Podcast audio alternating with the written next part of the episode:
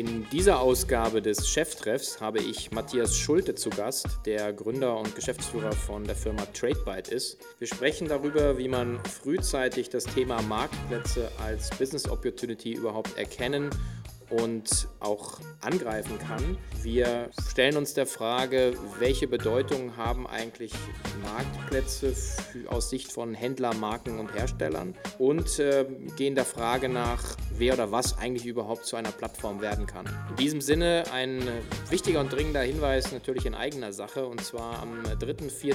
Juli 2018 werden wir im Rahmen der K5-Konferenz, der Future Retail-Konferenz, das Thema Marktplätze und Plattformen natürlich wieder vertiefen und wieder die Frage aufgreifen, wie man sich in dieser Plattform- und Marktplatzökonomie als Marke und Händler, Hersteller im Prinzip erfolgreich verhalten sollte. Und die Tickets gibt es jetzt noch zu einem sehr günstigen Fanpreis. Insofern zuschlagen, wer noch nichts für den Tannenbaum hat, der kann jetzt sozusagen die Tickets günstig schießen. Und ich würde mich freuen, euch dort alle zu sehen. Und in diesem Sinne jetzt viel Spaß mit dem Podcast. Herzlich willkommen zu Cheftreff, dem Future Retail Podcast von Sven Ritter. Im Gespräch mit den Machern und Innovatoren der digitalen Handelsszene.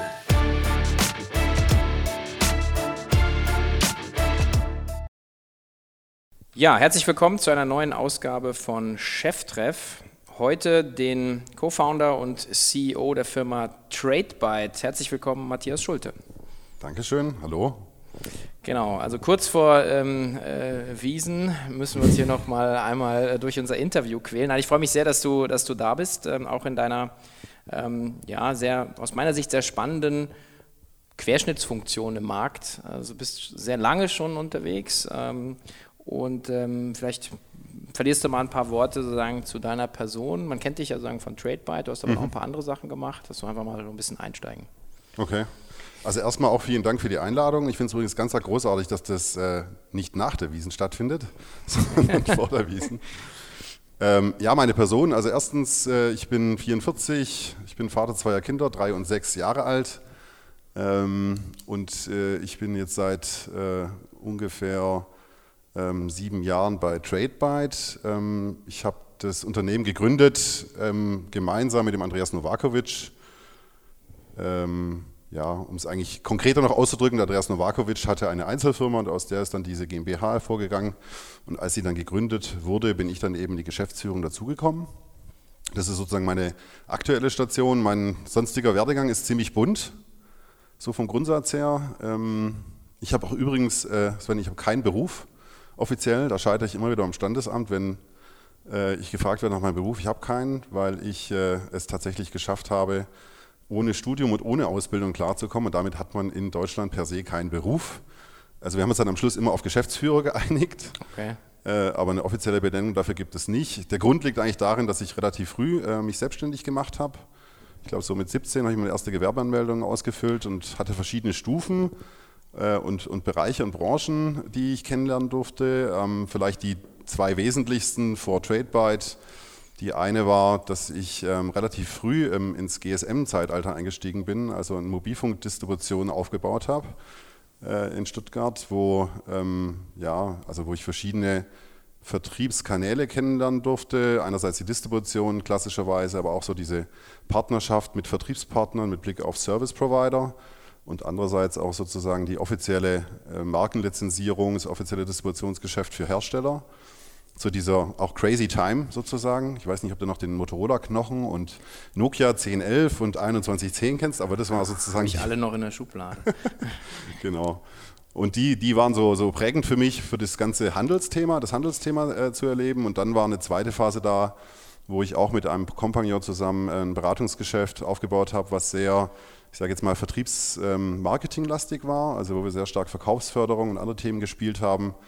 Und das so ein bisschen im Bereich IT und TK auch, also auch Telekommunikation war dabei, wo wir auch so Management-Buyout-Projekte hatten, über 2-3 Jahre ein Unternehmen aufgebaut. Das heißt, ich habe dort auch diese Handelsschiene kennengelernt. Und dann tatsächlich gab es noch eine Station, eine dritte eben, die auch so initial nachher für Tradebyte fungierte, weil der Wunsch war es dann irgendwann mal, kommend aus diesen ganzen Handelserfahrungen, tatsächlich mal in diese Hersteller Variante zu wechseln und vor allem ein vertikales Modell mal zu versuchen. Und da ich eine große Leidenschaft für Schuhe habe, insbesondere für Damenschuhe, kam da also ein Mono... Sieht man aber heute nicht. Gott sei Dank. Ein Mono-Brand-Konzept für den Schuhbereich haben wir gegründet, mit einem Pilotstore, der damals in Stuttgart war. Das ist jetzt aber auch schon über 10 Jahre her.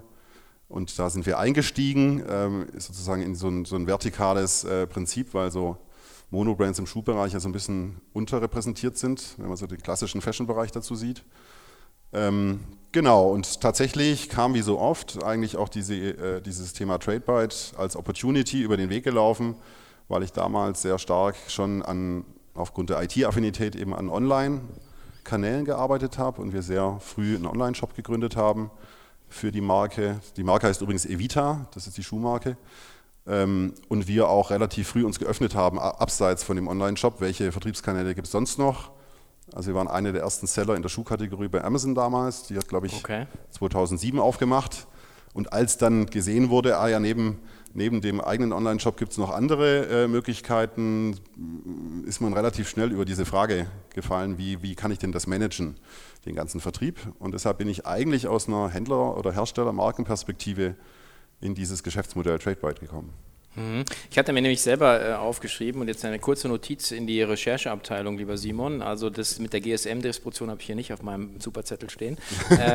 aber ich hatte nämlich genau das aufgeschrieben, dass eigentlich lustigerweise, du sagst, du hast eigentlich keine abgeschlossene Ausbildung, keine Berufsbezeichnung. Für mich eigentlich sozusagen ein extrem stringenter Weg dahin, wo du jetzt bist. Wenn man so sagt, im Prinzip irgendwie Agenturerfahrung so ein bisschen, Beratungserfahrung, einen eigenen Shop aufgemacht, dann das GSM-Thema ist natürlich eben sehr stark Handel, sehr stark Vertriebskanäle und dann eben sozusagen mit Tradebyte 2.9 dann sozusagen dieses Wissen letzten Endes in ein technologisches Produkt gegossen, in ein Schnittstellenthema, was damals ja noch gar nicht so omnipräsent war wie heute. Also ich meine, das war ja recht früh. Damit war ich gerade noch mit Shirtinator unterwegs. Aber da hat man noch Amazon wahrgenommen, so ein bisschen. Ja, Amazon macht ein bisschen Nebenherverkauf, gab eBay. Aber sozusagen in der Breite jetzt, wie man Marktplätze oder andere Distributionsplattformen bespielen kann, das war ja noch gar nicht so. Ne? Das ist letzten Endes aus der Erfahrung entstanden bei euch da, oder? Also. Ja, ich sage immer, ich glaube, eine großartige unternehmerische Idee geht hervor aus einem Bedarf. Ja? Also man könnte natürlich auch böse sagen Problem, aber ich sage es jetzt mal positiv, aus einem Bedarfsszenario, das man möglichst auch selber erlebt hat und wo man auch die Rahmenbedingungen des Marktes und der Player irgendwie einschätzen kann. Und es gab damals ganz klar einen Bedarf, weil man eben schon verstanden hat und das auch noch technologisch irgendwo prozessal hinbekommen hat, wie bespiele ich meinen Kanal, meinen eigenen Brand-Shop, der damals natürlich abenteuerlich aussah im Jahr 2006, wenn ich das im Nachhinein mir anschaue. Und dann gab es ganz klar den Bedarf, wenn jetzt eben mehr Kanäle dazukommen, wie kann ich denn das managen? Also wie kann das gesteuert werden? Und da natürlich wir von Anfang an sehr jung waren und auch sehr vertikal aufgestellt waren, haben wir natürlich auch relativ früh schon sozusagen die Online-Learnings eigentlich ins gesamte Sourcing mit reingenommen, also in die ganze Strecke eigentlich der Marke. Und das sind so Erfahrungen, die man macht, die natürlich jetzt schon daran gemündet sind, dass man sehr gut die User-Story der Kunden und die Problemstellungen der Kunden nachvollziehen kann und dadurch wahrscheinlich auch ein besseres Gefühl dafür entwickelt, wo sind denn die Schmerzen, ja, und wo kann man da noch irgendwo sozusagen das Leistungsportfolio so anpassen, dass es eben für die diese Kanäle bespielen wollen, funktioniert. Wobei ich muss sagen, immer selbstkritisch sagen, dass sozusagen, ich gebe dir schon recht, sozusagen unternehmerische Idee oder was nach Erfolg riecht, dann irgendwie einen Bedarf oder ein Problem haben muss. Es braucht aber auch immer das richtige Timing. Also das auch schon mal erzählt, also Zooplus hatten wir ganz früh schon gegen offene Rechnungen geliefert, einfach weil wir Umsatz machen wollten. Ja. Und haben dann eben festgestellt, okay, Zahlungsausfall ist ein Problem und die klassischen Scoring-Verfahren haben eigentlich nichts gebracht, weil die hatten dann diese, wenn es zu spät ist, hast du die Daten bekommen hier von den Jungs da, ja, also du weißt, wer es ist. Ja. Und dann haben wir so ein selbstlernendes System gebastelt halt. Hätte man auch ein Produkt draus machen können. Wäre, glaube ich, zu früh gewesen und am Ende hat der Tag halt 24 Stunden. Also man muss dann auch, finde ich, sozusagen, it's not about ideas, weil sie sagen, Ideen habe ich auch von hier bis Texas, aber du musst halt dann auch so ein Follow-up machen, du musst eine Execution machen, du musst auch springen, ja. Und das habt ihr ja gemacht, 2009, ne? Dass man sagt, also letzten Endes, und immer gleich mit dem Gedanken, eine Problemlösung für Marken und Hersteller anzubieten, schon, oder? Also wir waren haben verschiedene Stadien wahrscheinlich durchlebt. Wir waren am Anfang schon sehr stark auch getrieben, neben dieser ganzen Markenwelt von den, ich sage jetzt mal, ambitionierten Onlinern, die ja auch teilweise in Vertretung von Marken die digitalen Kanäle bedient haben. Das heißt, es war schon ein großer Mix und wir sind auch übrigens ja dann erstmal groß geworden eigentlich in der Quelle Neckermann-Welt, weil das waren sozusagen die ersten Kanäle, das glaubt man ja auch aus heutiger Perspektive gar nicht so sehr, die sich eigentlich diesen modernen digitalen Plattformen genähert haben. Und auch Neckermann und eine Quelle waren, ich glaube, also sicherlich schon im Jahr 2006, 2007 komplett mit einer Plattform präsent. Und da natürlich dort sehr stark eher der Bedarf war nach eben Longtail, also Sortimentserweiterungen und auch teilweise sehr nischig, sind wir da so ein bisschen eher in Richtung Hersteller und spezialisierte Online-Händler erstmal gerutscht. Das heißt, im Gegensatz zu anderen, die man vielleicht so als Middleware-Provider verstehen würde, sind wir eben nicht gestartet, und das ist ganz wesentlich, in dieser sehr offenen Marktplatz-Vertriebs-Opportunity, also ich sage jetzt mal eBay und Amazon irgendwo, da sind ja viele hergekommen, sondern wir haben eigentlich eher sozusagen die echte Plattform, die echte Vertriebsplattform erst entdeckt, und haben dann die offenen Marktplätze erschlossen danach. Und das ist so ein bisschen für das Grundsetup unserer Prozesse und unserer Systeme, glaube ich, ausschlaggebend, dass wir eben sehr, sehr generisch und sehr weit und sehr breit aufgestellt waren und sehr stark auch dieses eher B2B2C in der DNA haben als dieses direkte B2C. Ja, ich glaube, das B2C zu machen und dann den anderen Prozess nachzuschieben, ist deutlich anstrengender. Und ihr habt dann sozusagen aber auch viel in dieser Welt dann auch viel die Projekte dann selber begleitet, sehr eng wahrscheinlich, oder? Technologisch, Umsetzung und so weiter, konzeptionell. Also so ein bisschen auch nicht nur, hier ist das Produkt, schließ mal selber an, sondern also sagen wahrscheinlich dann mit Quelle Neckermann auch sehr eng gearbeitet, sozusagen letzten Endes rückgespielt dann auf eure Produktentwicklung, oder? Ja.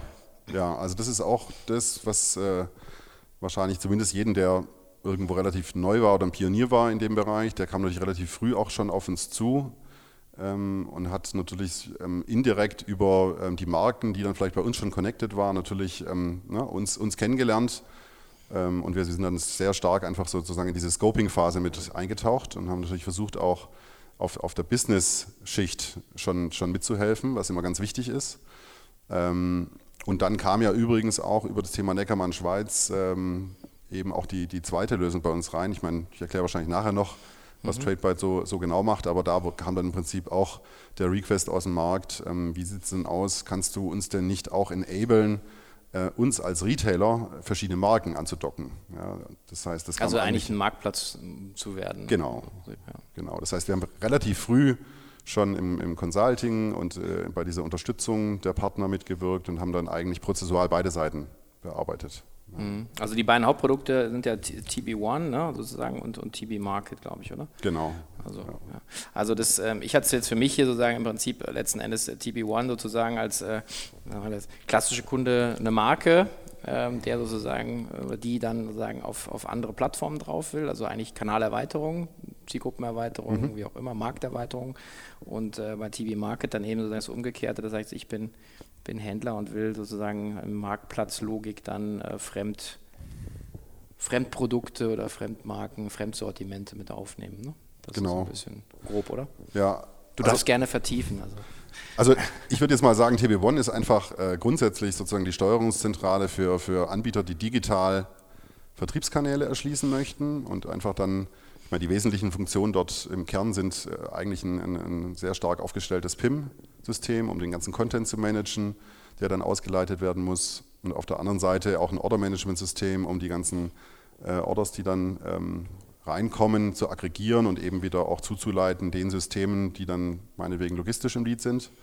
Das heißt, es ist schon sozusagen die zentrale Unit, also man könnte auch sagen Mischpult oder Cockpit für digitale Vertriebskanäle, weil auch dort die Tendenz immer stärker wird und die Projekte bei uns häufen sich, dass eigentlich sogar auch eben die eigenen Brandshops bei uns angeschlossen werden bei unserem System, weil die Konsequenz aus diesen unterschiedlichen Requirements, also Anforderungen, die die Kanäle eben haben, auch mit Blick auf Content, sei es eben Bilder, seien es Langtexte, Bullet Points, irgendwelche Attribute, die führt natürlich dazu, dass irgendwann mal die höchste Qualität an Content in unserem System ist. Ja, und dann macht es natürlich wenig Sinn, dass ich irgendwo nochmal ein PIM habe, das nur die Hälfte im Hintergrund kann und damit meinen Brandshop bespiele, sondern macht es natürlich Sinn, das zusammenzusteuern und auch diese ganze Erfahrung über welche GMVs, also welche Außenumsätze werden auf welchem Kanal generiert oder welche Retourenquoten sind wo, dass eben diese Erfahrungen irgendwo zentral zusammenlaufen, macht natürlich absolut Sinn. Und deswegen haben wir jetzt schon viele Marken, die eigentlich auch diese ganzen Brand-Channels sozusagen darüber steuern.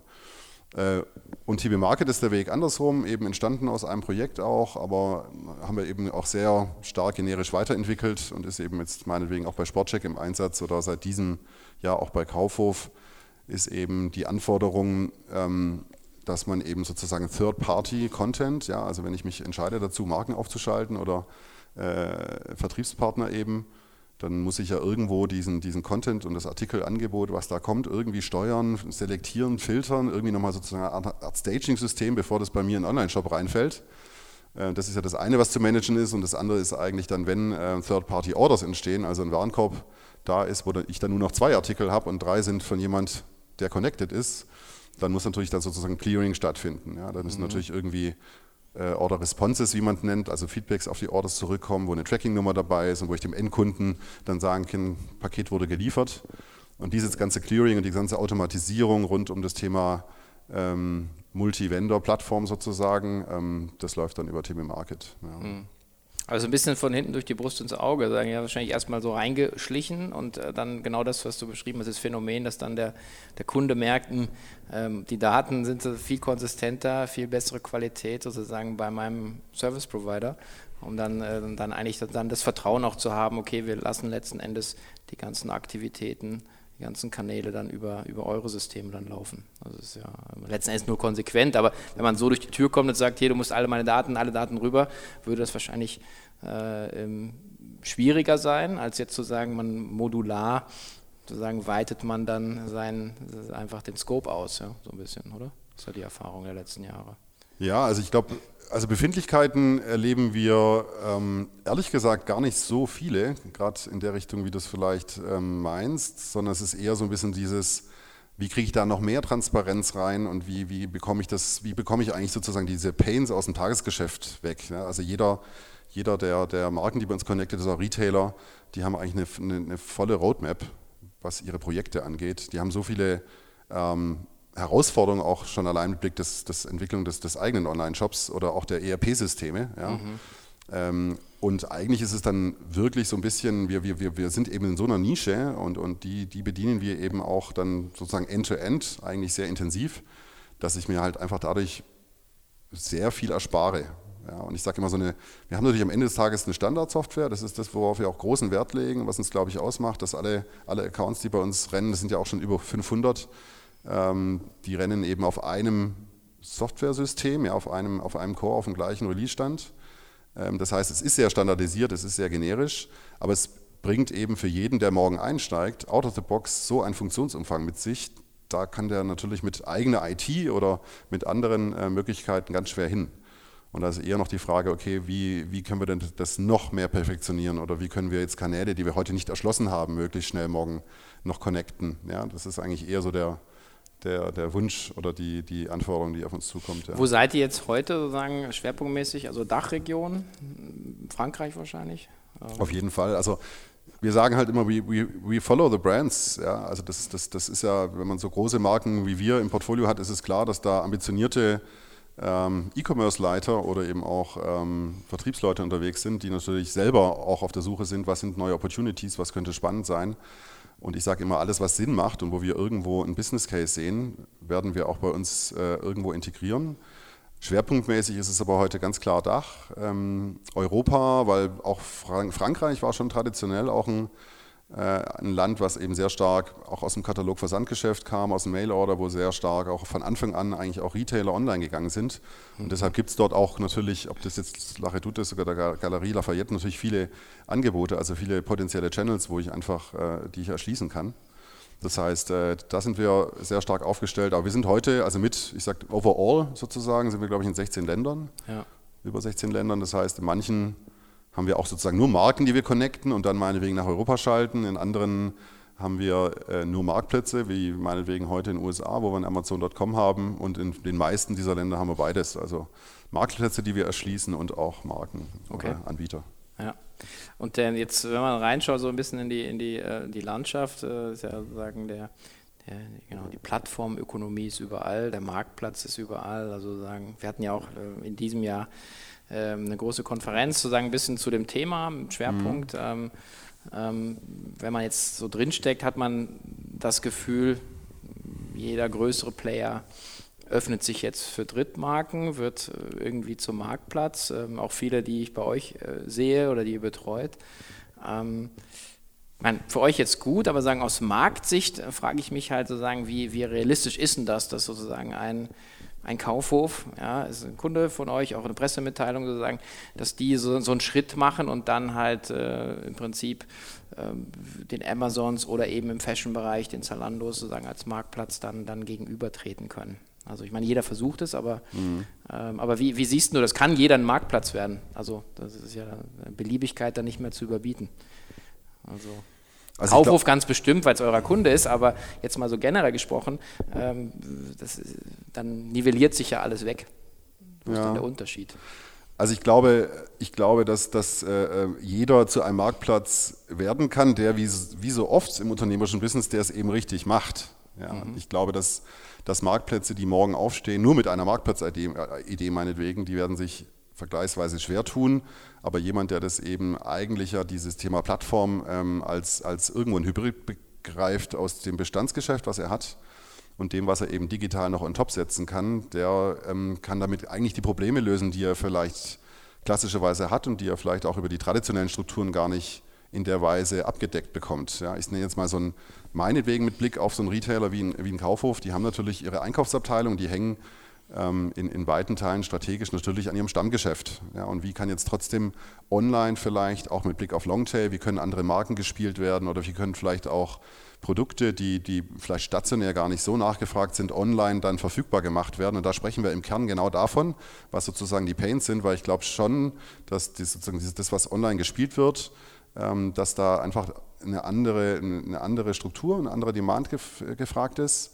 Und das muss ich ja irgendwo implementieren. Und da ist gerade aus meiner Sicht zumindest die Plattform als irgendwo, ich nenne es ja immer irgendwie auch so ein bisschen, ist ja eigentlich eine moderne Beschaffungsmethode, ja, sozusagen. Es ist ja, also das Wort Marktplatz, das ist ja so ein Buzzword und das geht ja von der Preissuchmaschine bis hin zur Einkaufs- und Vertriebsplattform, wird das eigentlich angewandt. Und Marktplatz wird, glaube ich, auch oft damit verbunden im Markt, dass irgendwo ein Wettbewerbsangebot auch meinetwegen auf einem Artikel ist. Das ist so ein bisschen geprägt natürlich, da eBay und Amazon das so ein bisschen vorgelebt haben. Aber wenn ich das mal eben anders verstehe oder für mich anders interpretiere, wie das eben heute ein Sportcheck tut oder ein Kaufhof, dann ist es eigentlich eine moderne Lieferantenplattform, wo ich sehr dynamisch und sehr nachfrageorientiert Angebote steuern kann und wo ich eben dann den Traffic, der bei mir stattfindet, wesentlich besser monetarisieren kann, weil ich sozusagen nicht abhängig bin oder nicht als letztes Glied an irgendeiner Einkaufsstrategie dranhängen, sondern ich einfach sehr, sehr dynamisch und sehr agil unterwegs sein kann. Und meinetwegen solche Nachfragesituationen, wie wir es eben haben, es wird immer volatiler aus unserer Sicht, ne? Also so ein Black Friday Moment oder sowas ist einfach ein Nachfragemoment, den könnte ich wahrscheinlich auch mit klassischen Methoden nur ganz schwer erschlagen. Ich brauche da einfach dann mehr Bestand, mehr Verfügbarkeit, mehr Breite, mehr Tiefe und so weiter. Und da sind einfach die sozusagen die bisherigen Einkaufsmethoden oder Instrumente wahrscheinlich nicht kompatibel. Mhm. Mhm. Wer kauft denn dann noch ein? Also ich meine... Also genau, wenn du sagst, du bist eigentlich eine Beschaffungsplattform sozusagen, also du hast dann alle coolen Marken sozusagen bespielen letzten Endes die Händler, Marktplätze ja mehr oder weniger selber. Braucht man da eigentlich noch einen Einkauf oder wer macht eine Sortimentsgestaltung dann in so einem Setup? Also Also ich hab ja vorher schon dieses Wort Hybrid gesagt und ja. Das ist aus meiner Sicht ist schon die Identität ja, eines Online-Shops oder eines Online-Retailers oder eines Multichannel-Retailers, ist mal, sei mal dahingestellt, die Identität kommt natürlich schon sehr stark aus der Sortimentsstrategie. Also die Kuratierung und das Branding und wie lebe ich was nach außen oder wie ein Sportcheck, der halt sehr stark das Thema Sport lebt ja, in einem bestimmten Bereich, das ist sozusagen dieser Stamm, den ich aus meiner Sicht schon brauche. Bloß die Frage ist eben, wie gehe ich mit den ganzen anderen Szenarien, die ich gerade geschildert habe, ja, mit den Verfügbarkeiten, auch mit dem Thema Lastverteilung um. Ja, also ich meine, wenn ich mal so ein dramatisches Nachfragewochenende erlebt habe, wie mache ich denn das? Sage ich dann meinen Endkunden, ich brauche jetzt 9 Tage Lieferzeit statt 3? Oder wie gehe ich mit solchen Themen um? Ja, oder eben auch mit dem Thema Longtail, weil ich einfach irgendwo eine gute Ratio brauche zwischen was liegt wirklich bei mir auf Lager, wo binde ich mich auch mit meinem Risiko dran? Und was kann gerne mein Endkunde eben beschaffen oder kaufen und was organisiere ich anders? Und das sind einfach, also ich glaube, dass diese Digitalisierung am Ende des Tages genau das mit sich bringt. Also es kann ja gar nicht anders sein, als dass ich mich da neu aufstelle und zumindest ergänzend, ja, und ich glaube nicht mal eben, dass es sozusagen ersetzend ist, sondern ergänzend mit solchen Modellen arbeite und dann eben passend zu meiner sozusagen vielleicht Retailer-DNA irgendwo damit umgehe. Mhm. Das fängt ja schon bei der Frage eben an, die wir auch in diesen TB-Market-Projekten haben. Möchte ich Wettbewerb auf meiner SKU oder auf meinem Artikel, den ich da draußen anbiete, oder möchte ich das eigentlich nicht? Möchte ich eigentlich eben nur sozusagen das Thema Longtail, also Ausweitung des Sortiments oder Bestandsvertiefung oder was auch immer als Instrument, weil ich behaupte auch, es passt zu bestimmten Retailern einfach nicht so dieser Wettbewerb auf einer Artikeldetailseite, sondern da geht es ja eher darum, eine Verfügbarkeit und eine Auswahl sicherzustellen. Mhm. Und da fängt eben diese Diskussion schon an und je nachdem, wie ich aufgestellt bin und wie ich mich selbst verstehe, kann ich dann eben über solche Plattformmethoden das Thema rund machen. Ja. Mhm. Wobei ich noch einen Einsatz muss ich noch zum Plattformthema hinzusagen, weil Plattform ist genauso ein Buzzword, glaube ich, wie Marktplätze ja, und hat unterschiedliche Verständniskriterien, weil wir beackern ja sozusagen auch diesen E-Commerce-Marktplatz-Moment ja, in dieser Plattformdiskussion, weil ich glaube, dass es ja in Zukunft mit Blick auf Plattform-Ambitionen von Retailern dann natürlich noch ein viel weiteres Feld gibt. Ja, bei uns, du weißt ja, dass wir diesen E-Channels Day haben, diesen ECD in München, der war ja auch dieses Jahr, da hat ja auch der Jan Kegelberg von Sportcheck sehr gut darüber gesprochen, was denn aus Sicht von Sportcheck Plattform-Opportunities sind. Und das hat es ganz gut umschrieben aus meiner Sicht, ne? Weil das fängt bei der Fitness-App an und endet bei Events. Ja? Also das, und ein Teil davon ist sicherlich auch dieses ganze Thema, sich mit Blick auf die Markenwelt als Plattform öffnen. Ja. Naja, die spannende Frage ist sozusagen, wer das dann hinkriegt, wenn Robert Genz sagt, sozusagen sie wollen Zalando ja letzten Endes dahin drehen, 2020, dass sozusagen sie die Abhängigkeit von der Retail-Marge, also der Margin sozusagen, dann einfach nicht mehr da ist, also sozusagen technologisch. Deswegen haben sie ja, kommen wir auch gleich zu, auch sowas wie eine Akquisition jetzt von Tradebyte gemacht, weil sie eben schon, und das ist ja für mich dann die Frage, schafft dann der Händler, und das ist ja die spannende Wette, schafft der Händler auch rauszukommen aus diesem, ich verkaufe nur Produkte und definiere mich über die Marge, oder kann ich Mehrwerte sozusagen verkaufen, kann ich meinen Traffic verkaufen, ne, in Form von ich öffne mich an Dritte. Das ist ja die Wette. Ich glaube, man muss die Wette eingehen, bin ich völlig bei dir. Aber in der Tat die spannende Frage, wer hat da den längsten Atem, das auch sozusagen durchzuziehen, und wer hat wahrscheinlich auch die tiefsten Taschen plus halt die smartesten Leute. Das ist sicherlich auch ein Thema. Ich kenne den Jan auch ganz gut, er hat mal bei Zooplus lange in der Anfangszeit gearbeitet. Ich schätze ihn sehr. Ich glaube auch, dass Sportcheck schon einer der Projekte ist, die am schwierigsten zu drehen sind, ja, also in dem Markt insofern, aber eine tolle Aufgabe, also keine Frage. Ich habe nochmal eine Frage Richtung, wenn ihr jetzt sozusagen die ganzen Marken habt, wie tief steckt ihr da eigentlich drin? Also habt ihr dann kompletten Zugriff auf die Bestände? Also gerade wenn du sagst, was passiert jetzt, Black Friday, habt ihr dann einen kompletten Einblick auf die Bestände, die dann eine Marke anbietet, sozusagen über eure Lösung? Oder kommt das drauf an? Also grundsätzlich ist es so, dass wir natürlich eine Sicht haben sozusagen auf die E-Com-Bestände, also das, was für den Online-Vertrieb auch irgendwo sozusagen freigeschaltet ist und was natürlich auch logistisch dahinter, ne, einem Consumer-Shipment ausgerichtet ist, ja. Ja, weil wir brauchen natürlich jetzt keine Bestände, wo dahinter kein Einzelpaket rausgehen kann. Mhm. Aber dem Grunde nach, wir haben zwar eine Sicht drauf, aber wir analysieren das ja von uns aus nicht, sondern es ist eigentlich Aufgabe von der Marke oder von dem Anbieter. Ich meine, wir sprechen ja gerade immer sehr markenorientiert, ist auch ein Stück weit richtig, aber wir haben auch genug bei uns im Pool, die eben sehr stark auch nochmal kuratieren oder eben für Marken auch das Business machen. Mhm. Ich sehe übrigens auch noch ein sehr großes Potenzial in diesem ganzen Bereich, auch kleine und mittelgroße Marken, weil was man heute schon verstehen muss, unser Business wird komplexer und damit natürlich irgendwo am Ende des Tages teurer. Und jede Investition braucht ja irgendwo so ein ROI und gerade so kleine und mittelgroße Marken, bis die mal sozusagen das Setup von einer großen Fashion-Marke implementiert haben, da kann viel Zeit ins Land gehen und da kommt natürlich der ROI auch entsprechend spät zurück. Deshalb gerade auch die Händler, die nochmal anders kuratieren oder bestimmte Nischen bespielen oder sich halt in Sortimentsbereichen bestimmten sehr gut auskennen und dann auch gerade für kleine, mittelgroßen eigentlich dieses B2C-Business machen, die haben noch eine große Chance aus meiner Sicht. Aber zurückzukommen, wir haben zwar die Sichtbarkeit in einer gewissen Weise, weil wir natürlich die Informationen über unsere Systeme auch weiterleiten, aber es ist eigentlich im Driver-Seat sozusagen für die Entscheidung, was ist an welchem Tag, mit welchem Bestand, in welcher Breite online, ist natürlich am Ende immer noch derjenige, der das Business steuert, also der Anbieter oder die Marke. Mhm. Okay. Ja, was sind denn jetzt aus Tradebyte-Sicht die nächsten Felder, die ihr beackern wollt? Also sowas, wo du sagst, das ist so eben Internationalisierung, USA oder ist es, weiß nicht, neue Produkte, TB2, ich weiß nicht. Also habt ihr irgendwas so in der Pipeline, wo ihr sagt, okay, oder ist gerade so viel Momentum, dass du gerade eigentlich dir keine Sorgen machen musst, wo du strategisch hindrehen musst, weil du gar nicht mehr hinterherkommst. Ihr habt jetzt von 100 Leute ungefähr, ne? oder? Ja, so 110 haben wir jetzt aktuell. Mhm. Ja. Also natürlich haben wir eine Strategie und eine gewisse Roadmap, die vor uns liegt, aber tatsächlich es ist jetzt schon so, dass wir das, was du vorher so ein bisschen erwähnt hast, im Sinne von Plattformen sind gerade in jeder Munde, ich meine, wir merken das auch an der Front. Und auch übrigens, natürlich hat uns auch die Tatsache, dass wir heute Teil der Zalando-Familie sind, hat uns irgendwie auch sehr stark sozusagen so ein Trust-Siegel gegeben, deswegen sind wir in diesen Projekten auch sehr stark involviert.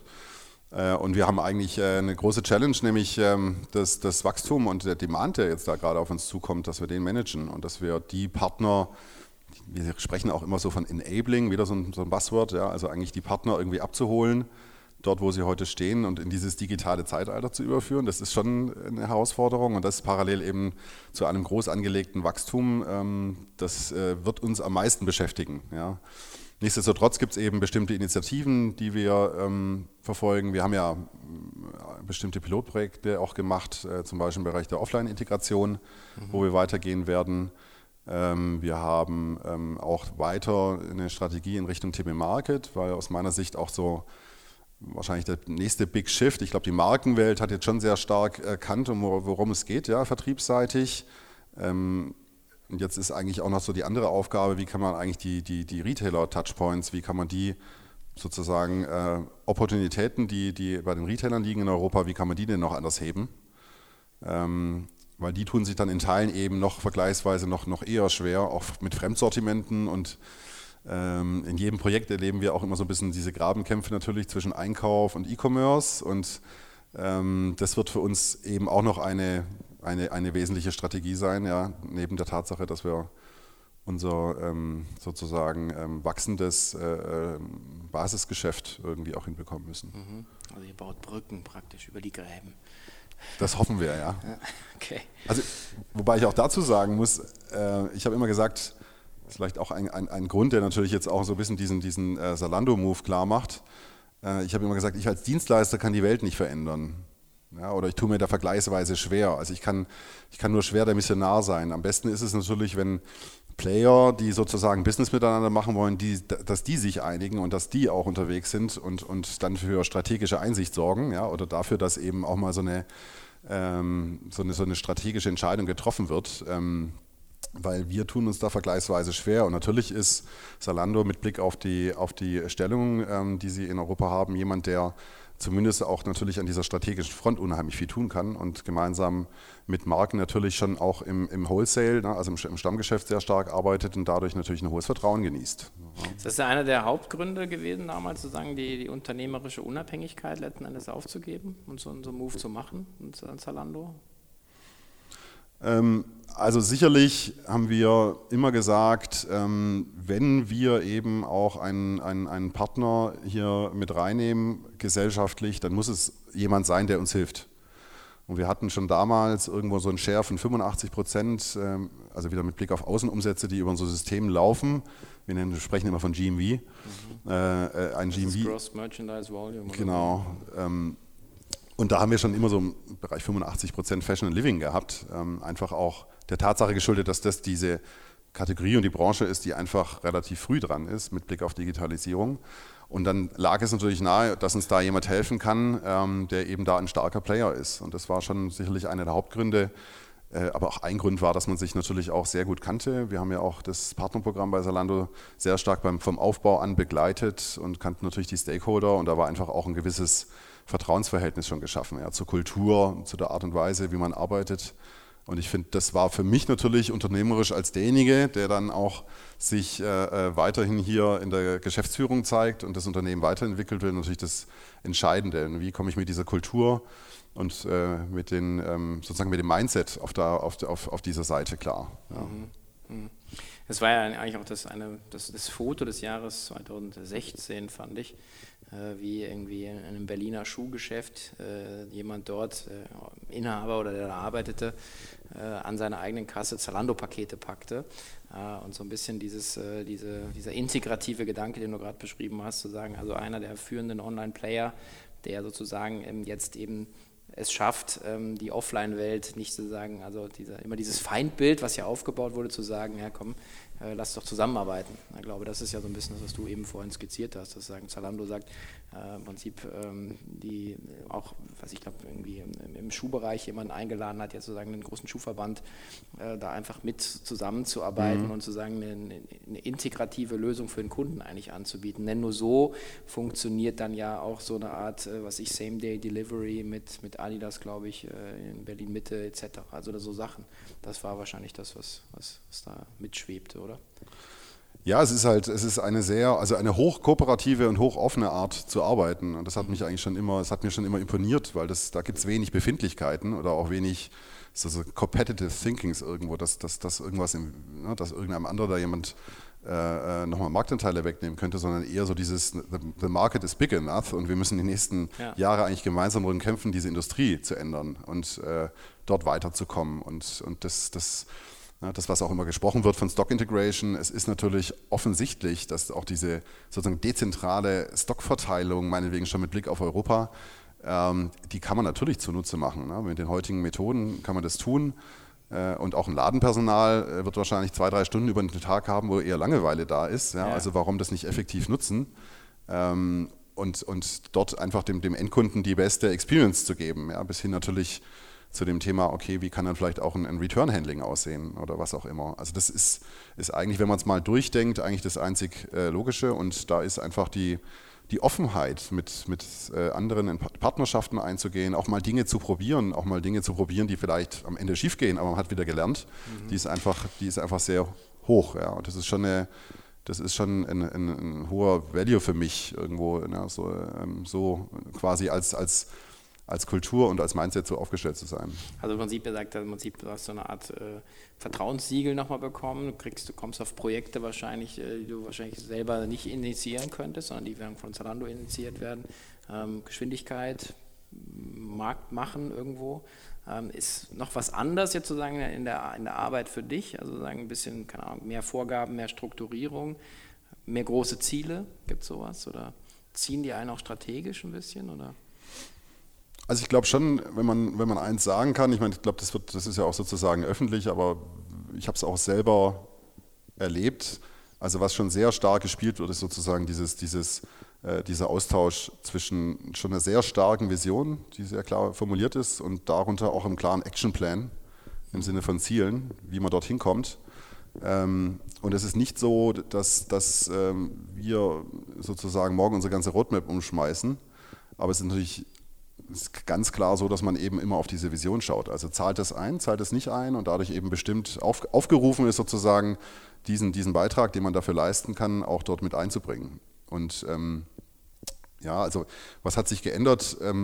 Ja, du hast Du hast das Trust-Element schon genannt. Das ist übrigens auch für das ganze Thema Recruiting sehr relevant für uns gewesen. Wir sind ja in so einer mittelfränkischen Provinzregion, wenn man das so möchte, da in Ansbach, vor den Toren von Nürnberg. Und natürlich ist es so, dass dann irgendwo natürlich die großen Firmen wie DATEV, Siemens und Bosch um uns herum sind, die natürlich irgendwo sozusagen indirekt dieses Trust-Siegel schon haben. Und es war schon in der Vergangenheit immer die Frage, wie können wir denn das bei uns aufladen? Und es hilft uns natürlich jetzt auch vor allem die Tatsache, dass natürlich jetzt Zalando nicht nur als Retailer, sondern eben auch gleichermaßen als Tech-Unternehmen schon bekannt ist und irgendwo auch angekommen ist, auch durch ein großartiges Employer-Branding, was aus meiner Sicht dort gespielt wird. Und das nutzt natürlich uns, oder das hilft uns natürlich heute auch in dieser Phase, wo wir irgendwie jedes Jahr, ich glaube, mit Blick auf den Staff um 30% wachsen, hilft uns das natürlich enorm. Ja, ich meine, und das also kann ich auch nur bestätigen, dass sozusagen sowas natürlich einen auch generell erstmal über die Wahrnehmungsschwelle natürlich hebt, ja, so eine Transaktion, und wenn man dann sozusagen Teil der Brand ist. Zum anderen finde ich halt auch, das hatten wir auch mit Jochen immer früh diskutiert, dass eigentlich, dass viele Leute eigentlich nicht verstanden haben beim Börsengang von Zalando war, dass ich meine, jetzt ist es offensichtlich, aber dass da eben eine Akquisitionswährung einfach entsteht. Und das finde ich eben auch bemerkenswert, dass sozusagen diese Vision auf der einen Seite, aber eben auch eine echt sehr geile Execution, wo auch klar gewisse Akquisitionen wahrscheinlich dann nicht so toll sind, ja, wie sie sich am Anfang darstellen, aber dass selbst ein Zalando eigentlich versteht, und ich weiß, du kannst nicht für die sprechen, aber das ist jetzt mal meine Sicht, dass sie trotz des ganzen Talents, das sie an Bord haben, eben auch noch, um sozusagen den Pace zu halten, letzten Endes akquisitorisch einfach sagen Brain dazu kaufen müssen, ja, oder Produkte und Technologie. Und das ist, finde ich, schon sehr, sehr beeindruckend und sehr konsequent, muss man einfach sagen. Also dieses, der Wille, sich sozusagen einfach nicht entwickeln zu lassen, sondern einfach selber sozusagen sich nach eigenem Tempo zu entwickeln.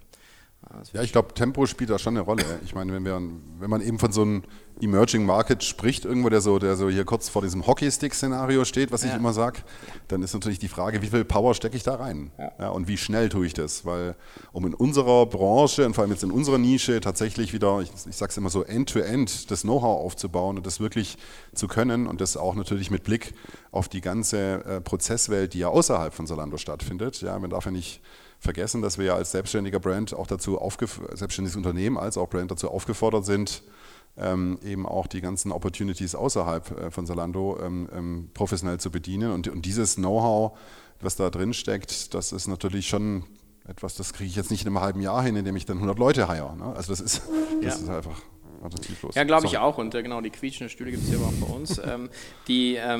Und ich bin auch extrem bullisch, wenn ich jetzt sich auch nochmal diesen Markt anschaut und sagt, irgendwie je nach Ländermarkt, dass so 10, 13, 15, 18% B2C-Umsatz sozusagen, der digital ist. Also in Asien noch ein bisschen mehr. Aber das heißt eben auch, dass irgendwas zwischen 80% und 90% noch offline ist. Und das wird nicht so bleiben. Das wissen wir beide, das weiß Zalando, das weiß der liebe Jeff Bezos.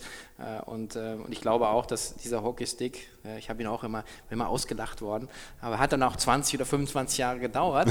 Aber jetzt sind wir nämlich da, weil mit Wachstumsraten jetzt immer noch von 20-30% auf den Niveaus, auf denen wir jetzt unterwegs sind, nämlich Milliardenunternehmen, dann verdoppelst du einfach entsprechend in sehr viel kürzeren Zeiträumen. Und das werden wir sehen, das wird passieren, und auch eine Lebensmittelkategorie wird fallen, dann mit einem anderen Ansatz, nicht mit dem Karton, sondern eben mit dem Lieferservice, und ich glaube, da seid ihr sehr gut positioniert. Was mich jetzt nochmal zu meinem lieblingsletzten Teil bringt, so eine Frage so ein bisschen, wo würdest du, gerade in der Schnittstelle, in der du drin bist, mit der Erfahrung, die du hast, was für spannende Felder siehst du, sozusagen an Investitionsgelegenheiten oder an unternehmerischen, sozusagen, wenn du jetzt sozusagen, keine Ahnung, hast nichts zu tun und sagst, halt langweilt dich und würdest nochmal anfangen, du sozusagen als Matthias, sagen, wo, was reizt dich, wo siehst du Potenzial im Markt? Ja, da gibt es eigentlich, nachdem du schon gerade, oder wir uns einig sind, dass die Digitalisierung eigentlich viele Veränderungen mit sich bringt, gibt es natürlich da unheimlich viel.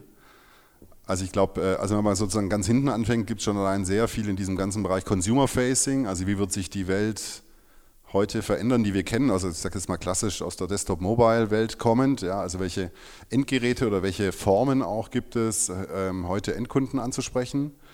Da hatte ich übrigens auch einen sehr interessanten Talk diese Woche mit Yair da in Berlin, die ja sehr stark Video-Shopping irgendwo prägen. Also das wäre für mich so ein Feld, was einfach super spannend ist, weil ich einfach glaube, dass wir uns sozusagen von der klassischen, wie sagt man so schön, ADS, Artikel-Detailseite, sei sie mobile oder sei sie Desktop, irgendwo vielleicht über kurz oder lang es zumindest der Ergänzungen gibt oder es eben Alternativen gibt, wie sowas viel besser im Alltag oder in einer Experience, in irgendeinem Ding, was ich erlebe, integriert vorkommt.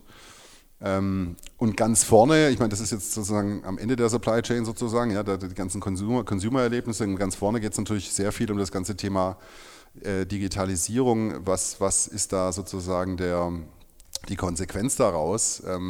Also wie muss ich mich meinetwegen als Marke heute aufstellen und überhaupt das, was digital läuft, zu verstehen?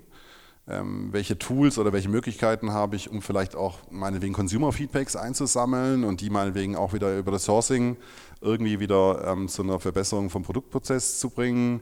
Und dazwischen gibt es ein großes Feld für dieses ganze Thema, auch schon angefangen in diesem ganzen Bereich B2B, der ja heute nur wenig angefasst ist, also wo ich jetzt sage, okay, auch in Zalando ja mit dieser Ambition Richtung Fashion Trade und sowas zeigt es ja auch schon, es wird ja nicht nur die Strecke, die wir bedienen, also diese 2C-Strecke da reformiert, sondern es wird sicherlich auch im klassischen Wholesale und im Einkaufsgeschäft wird es Prozesse geben, die deutlich schneller laufen, deutlich schlanker laufen und so weiter. Das heißt, da wird es auch einen großen Impact geben auf das ganze, ja, auf die ganze Einkaufsprozesslandschaft. Ja. Und sind wahrscheinlich auch heute die Einkäufer, egal wo sie sitzen, dazu aufgefordert, auch diese digitalen Prozesse zu lernen oder eben auch mit Tools zu arbeiten. Und eigentlich kann man diese Strecke so einmal von vorne, quasi angefangen vom Hersteller, der vielleicht sich überlegen muss, dass er dann meinetwegen seinen NOS-Anteil im Sortiment, also den Anteil der Artikel, die Durchläufer sind, erhöht, ja, weil das online halt einfach Sinn macht, bis hinten zu dem Endkunden, den ich anspreche, den ich vielleicht anders ansprechen muss. In Zukunft wird es eigentlich eine Welle einmal durchgeben und dadurch wird es ist aus meiner Sicht ein super spannendes, breites Feld, wo unheimlich viel drin hängt. Ja. Ja, also finde ich super spannend, weil das letzten Endes ja auch ein bisschen so ein kleines Plädoyer ist für diese Branche und das Segment. Und ich habe auch mal versucht, dass so Recruiting-Veranstaltungen von irgendwelchen Freunden, die einen fragen, kannst du mal kurz was sagen? Ich nur sagen, okay, go digital. Man kann da nicht wirklich was falsch machen, weil, schaust dir an, also die Leute, die werden ja alle händeringend gesucht, die sich mit bestimmten Systemen, die Prozessverständnis haben, natürlich auch coden können, ja, natürlich, aber ich glaube schon auch so ein bisschen so eintauchen wollen in so eine Welt, so eine neue Welt von Handel und Warenfluss und so weiter. Und das ist ja ganz anders, als es jetzt noch vor 20 Jahren war. Da fängst du beim Händler an. Da denkst du, okay, ja. Also das ist schon sehr, sehr anders. Wobei ich, also vielleicht noch ein Hinweis, der jetzt nichts mit diesen Zielkategorien oder mit dem Bereich zu tun hat, den Unternehmen machen. Ich merke eben gerade schon eine Tendenz, und du hast auch schon in deinem anderen Podcast das ja schon erläutert, sozusagen diese Unternehmergeneration, die da heranwächst, die so ein bisschen auch mit einer anderen DNA ausgestattet ist. Also ich bin schon ein sehr traditioneller Unternehmer und ich würde halt immer, wenn ich morgen ein Unternehmen angehen würde, ich würde schauen, dass ich das erfolgreich mache. Ja, also ich kann wenig damit anfangen, wenn man als Unternehmer oder als Startup-Unternehmer eigentlich an Tag 1 mit diesem Exit-Gedanken sich umträgt, sondern eigentlich geht es darum, wie ist meine Proposition, wie platziere ich mich, wie kann ich das auch zu einem erfolgreichen Geschäftsmodell machen, auch wirtschaftlich gesehen. Und diese Frage würde ich immer stellen und ich würde auch immer im Vordergrund sehen, was ist das für ein Team und welche Leute treiben sowas und was für ein Mindset haben die dahinter. Ja, weil das war eigentlich auch, das, wie wir damals auch angetreten sind bei Tradebyte, war einfach in unser Ding richtig machen und es wissen wollen und es irgendwo gut machen. Und wir waren seit Jahr 1 profitabel, auch bei Tradebyte. Das heißt, es gibt, na gut, wir kamen jetzt aus dem B2B-Bereich, wo das vielleicht vergleichsweise ein bisschen einfacher ist als im B2C-Bereich, aber ich bin schon der Meinung, man muss sich schon intensiv als Unternehmer mit der Frage auseinandersetzen, ja, wie ist die Marktberechtigung, ist es das richtige Timing, was du ja vorher gesagt hast, schon alleine, na, ist der Markt dafür auch bereit, weil wahrscheinlich steht jetzt die Digitalisierung nicht automatisch eben für ein erfolgreiches Geschäftsmodell, sondern es geht so immer ein bisschen um Idee, Konzeption, Zeitpunkt und natürlich das Team, was es nachher rockt. Ja. Ja, und das ist immer so das Setup, was dann halt irgendwo passen muss. Ja, ja, das ist doch mal ein schönes Schlusswort, dem habe ich auch nicht wirklich was hinzuzufügen. Insofern lasse ich das gerne so stehen. Ja, vielen, vielen Dank für deine Zeit und die auch für mich immer wieder super spannenden Einsichten in das, was ihr da macht. Ich wünsche dir und Tradebyte sehr viel Erfolg. Vielen Dank, Sven. Und wir sehen uns ja regelmäßig. Ja. Danke dir, Matthias. Jetzt gleich auf der Wiesn. Ja, ciao. Tschüss. Ja, wenn ihr mich jetzt sehen könntet, dann würde ich jetzt bei YouTube nach unten zeigen. Es wäre natürlich super, wenn ihr unseren Podcast auch entsprechend bewertet. Natürlich mit 5 Sternen, davon gehe ich aus. Und das Zweite ist, wenn ihr den Podcast dann auch abonniert, habt ihr dann auch gleichzeitig die Chance, den nächsten Podcast sozusagen sofort in euer Smartphone geladen zu bekommen, nämlich Sebastian Schuon, Mitgründer und CTO von Stylight oder ehemals Stylight, der mit mir unter anderem das Thema beleuchtet, wie ich meine Firma frühzeitig so strukturiere und aufstelle, dass ich im Prinzip für einen etwaigen Verkauf so aufgestellt bin, dass ich auch als Gründerteam relativ schnell sozusagen rauskomme. In diesem Sinne ein sehr gutes Beispiel für das Thema, ich arbeite an der Firma und nicht in der Firma als Gründer und Unternehmer. Viel Spaß!